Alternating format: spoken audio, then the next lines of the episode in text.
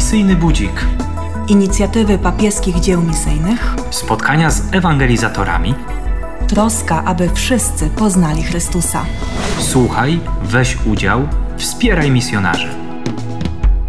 Przed nami druga niedziela Wielkiego Postu. W Polsce obchodzona jest jako dzień modlitwy, postu i solidarności z misjonarzami.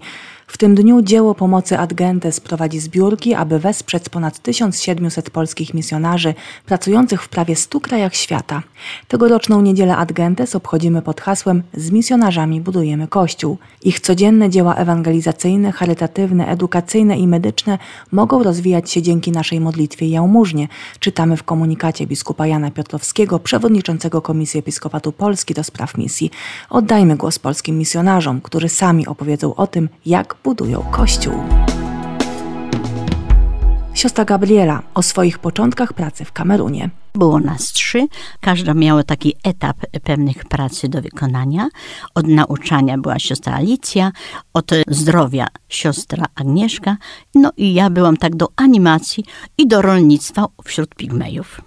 Parafia była dosyć obszarowo rozległa i musiałyśmy się łączyć właśnie w tej pracy, aby dotrzeć chociaż raz na trzy miesiące do wszystkich wiosek. A to jednak jest dosyć trudne, bo tam nie ma asfaltów, drogi czasem tak nieprzejezdne, jeszcze w czasie deszczowej, że trzeba było brać i łopaty, i sznur, i parę chłopaków, żeby w razie czegoś, żeby nam ułatwili przejazd.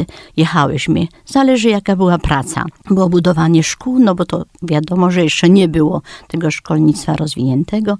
Dopominali się oczywiście o szkoły, więc trzeba było zaczynać. Prosiło się właśnie rodziców o wykarczowanie terenu i później za jakieś dwa tygodnie ten wykarczowane już y, miejsce, no to zaczęła się budowa. Panowie szli do lasu szukać takiego poto, to znaczy y, słupków drewnianych i później dzieciaki siostrami budowały szkołę. Więc się robiło cegłę, dzieciaki deptały, rodzice, matki nosiły wodę, a panowie już kreili te mury. Te mury musiały być wcześniej przygotowane właśnie z drzewa te kloski, połączone bambusami, wiązane sznurkiem z lasu. To jest wszystko naturalne. Tam nie było gwoździa, nie było nic, tylko las. I z tego wszystkiego się robiło tą szkołę, później ławki też bambusowe. I tak po prostu się nasza szkoła e, zaczęła. Ja więcej pracowałam wśród rolnic, w rolnictwie z pigmejami, Chodziłam z nimi do lasu, zawsze pod opieką z przodu i z tyłu miałam pigmejów, bo mnie musieli pilnować, no bo wiadomo, że węże, że skorpiony, że inne jakieś zwierzęta, to było niebezpieczne dla mnie, więc szłam w takiej obstawie i z nimi pracowałam. Miało, moim zadaniem było, żeby ich nauczyć takiego rolnictwa już nowoczesnego, tak. I po prostu przez kilkanaście lat pracowałam wśród pigmejów i innych właśnie karczując lasy i uprawiając rolę z nimi. Ojciec Benedykt z Republiki Środkowoafrykańskiej o niebezpieczeństwach pracy na misjach i sposobach zaradzania przemocy. Rebelianci zajęli nasze miasteczko i tak naprawdę byliśmy uwięzieni razem e, z, z ludźmi, tych uciekinierów, e, ludzi, którzy przyszli do nas, było około 5 tysięcy. Rebelianci nie chcieli dopuścić do tego, żeby wybory prezydenckie się odbyły i dlatego taki powstał konflikt. No i młodzież, która często nie ma pracy, często nie ma wykształcenia właśnie, szuka jakichś innych ucieczek i znajduje je, czy to w grupach rebelianckich, czy w jakichś takich gangach, które grasują na terenie Republiki Środkowoafrykańskiej. A my jako, jako Kościół, jako misjonarze, jako bracia kapucyni chcemy tym ludziom zaproponować coś innego, szczególnie młodzieży, bo, bo to oni jakby najbardziej są narażeni na, na te niebezpieczeństwa. I proponujemy szkołę muzyczną, bo ona jest tak bardzo ważna, tak myślę, dla tego kraju, jako, jako pewna alternatywa działania, ale również jako, jak, jako środek do mówienia o pokoju, bo myślę, że to jest bardzo ważne, że my jako African Music School koncertujemy w różnych różnych miastach. Byliśmy też dwukrotnie już w więzieniu w Bułar, gdzie 101 więźniów nas słuchało. Myśmy też y, chcieli pokazać tym dzieciom tych więźniów, żeby taka wiadomość przeszła w dwie strony. I do tych więźniów, i do nas też. I kiedy jest spokój, to i dobrze się pracuje, i, i też można do szkoły chodzić, można coś, coś fajnego robić. Kiedy go nie ma, siedzenie na jednym miejscu w lęku nieraz y, no to, to jest skomplikowane, to jest nie ciągle gdzieś tam w strachu, także tak to wygląda. Siostra Estera z Republiki Demokratycznej Konga o swojej służbie medycznej. To jest taki mały szpitalik, mała przychodnia, ale my go tak dzielimy na oddział wewnętrzny, jakby tak parafrazując e, szpitalnictwo w Polsce i porodówka. Ale nasze drzwi są otwarte dla wszystkich, więc e, normalnie możemy przyjąć dziennie 20 osób plus porodówka 10, czyli tak tych oblożnie chorych możemy mieć 30 osób, ale oczywiście przechodzą chorzy, których konsultujemy, których leczymy, przepisujemy lekarstwa. Oni też mogą zakupić u nas te lekarstwa. E, oprócz tego mamy e, konsultację prenatalną dla matek oczekujących dzieci. Dokonujemy też e, operacji. Takich udało mi się dzięki wolontariuszom, dzięki darczyńcom otworzyć salę operacyjną. No i dokonujemy takie podstawowe operacje jak wyrostki robaczkowe, przepukliny, cięcia cesarskie, jakieś powikłania ginekologiczne. Także to jest taka, bym powiedziała, mała przychodnia w porównaniu z polskimi placówkami, ale to jest taki dość duży szpitalek. Ludzie nam ufają, przychodzą do nas, oni wiedzą, że my ich najpierw leczymy, a później ewentualnie będziemy prosić o jakieś wynagrodzenie. To jest nasza osobista placówka, która została wybudowana 15 lat temu i my kontynuujemy tą naszą działalność. To kiedyś e, misjonarze, którzy przed nami pojechali, założyli to, wybudowali. My kontynuujemy z tym, że może dodam, że my nie mamy żadnych, e, że tak powiem, żadnej pomocy ze strony państwa.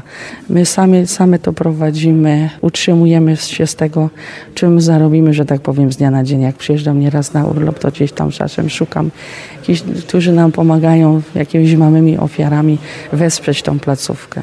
Ja miałam tą okazję przygotować się do wyjazdu na misję w Centrum Formacji Misyjnej w Warszawie.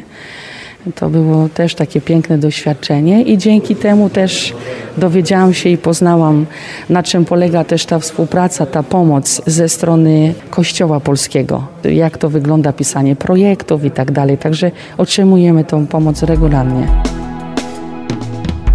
Jolanta, misjonarka świecka, jest z zawodu malarką na Madagaskarze zaprosiła dzieci na lekcje plastyki.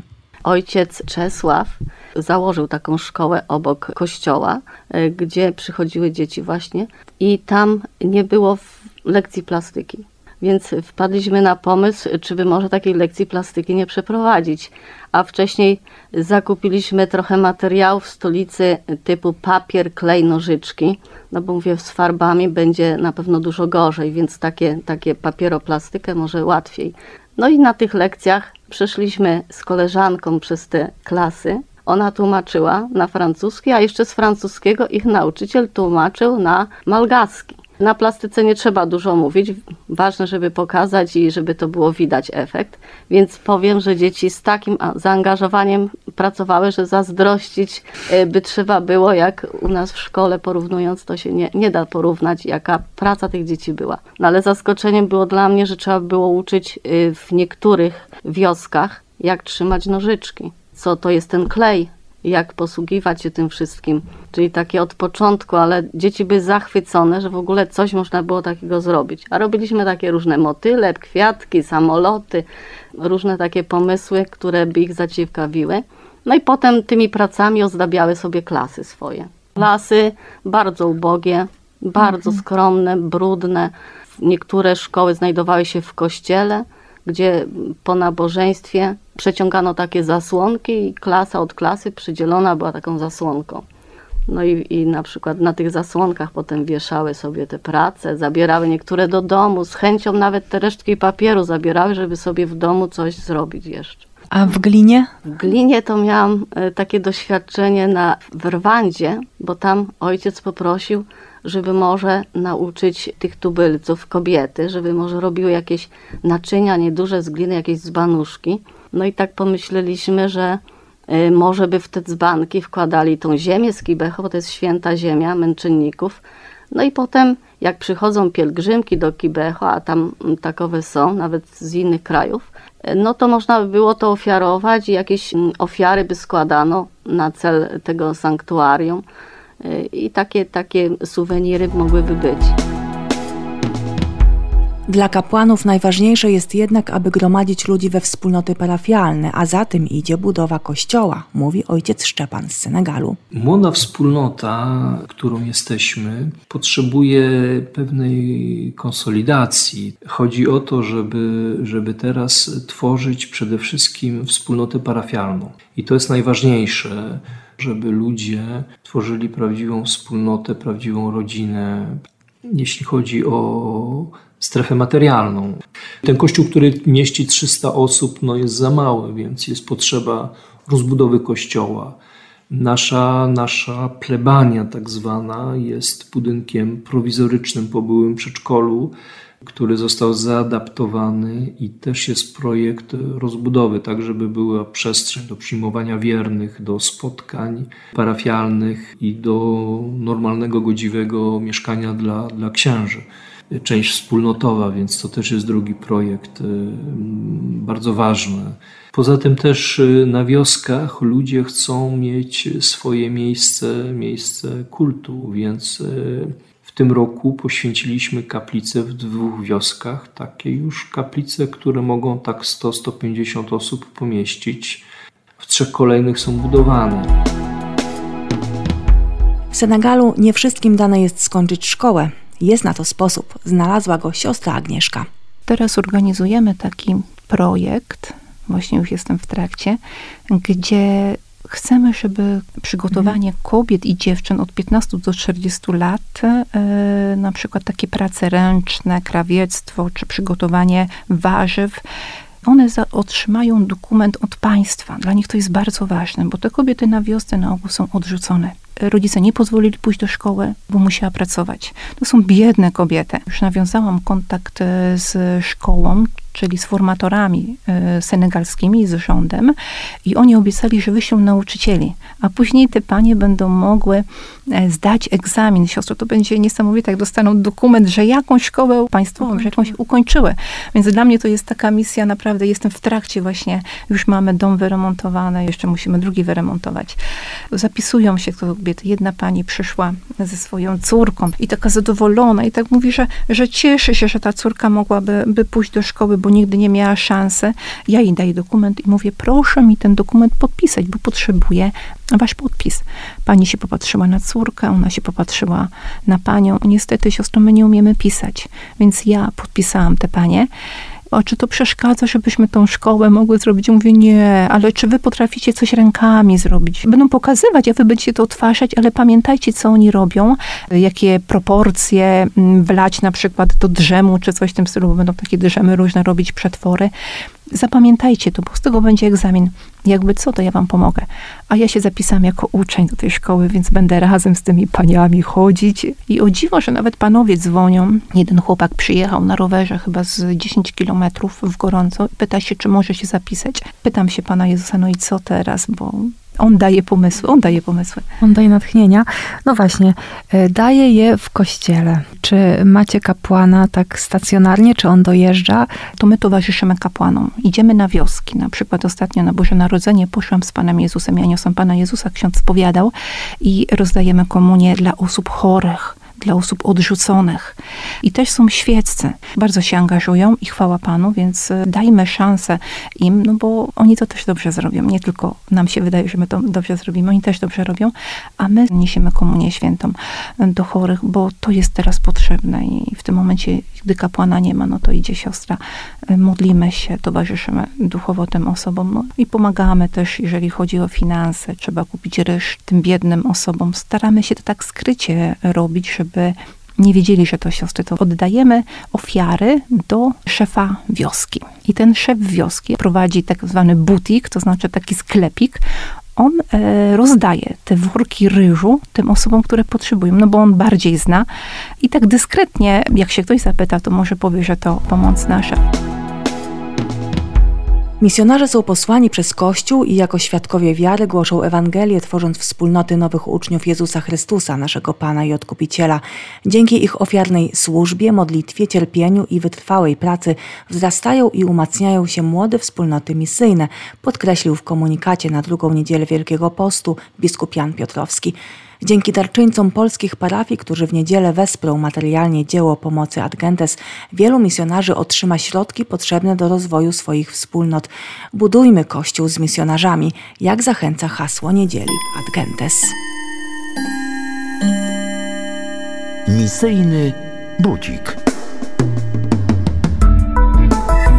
Inicjatywy papieskich dzieł misyjnych. Spotkania z ewangelizatorami. Troska o to, by wszyscy poznali Chrystusa. Słuchaj, weź udział, wspieraj misjonarzy.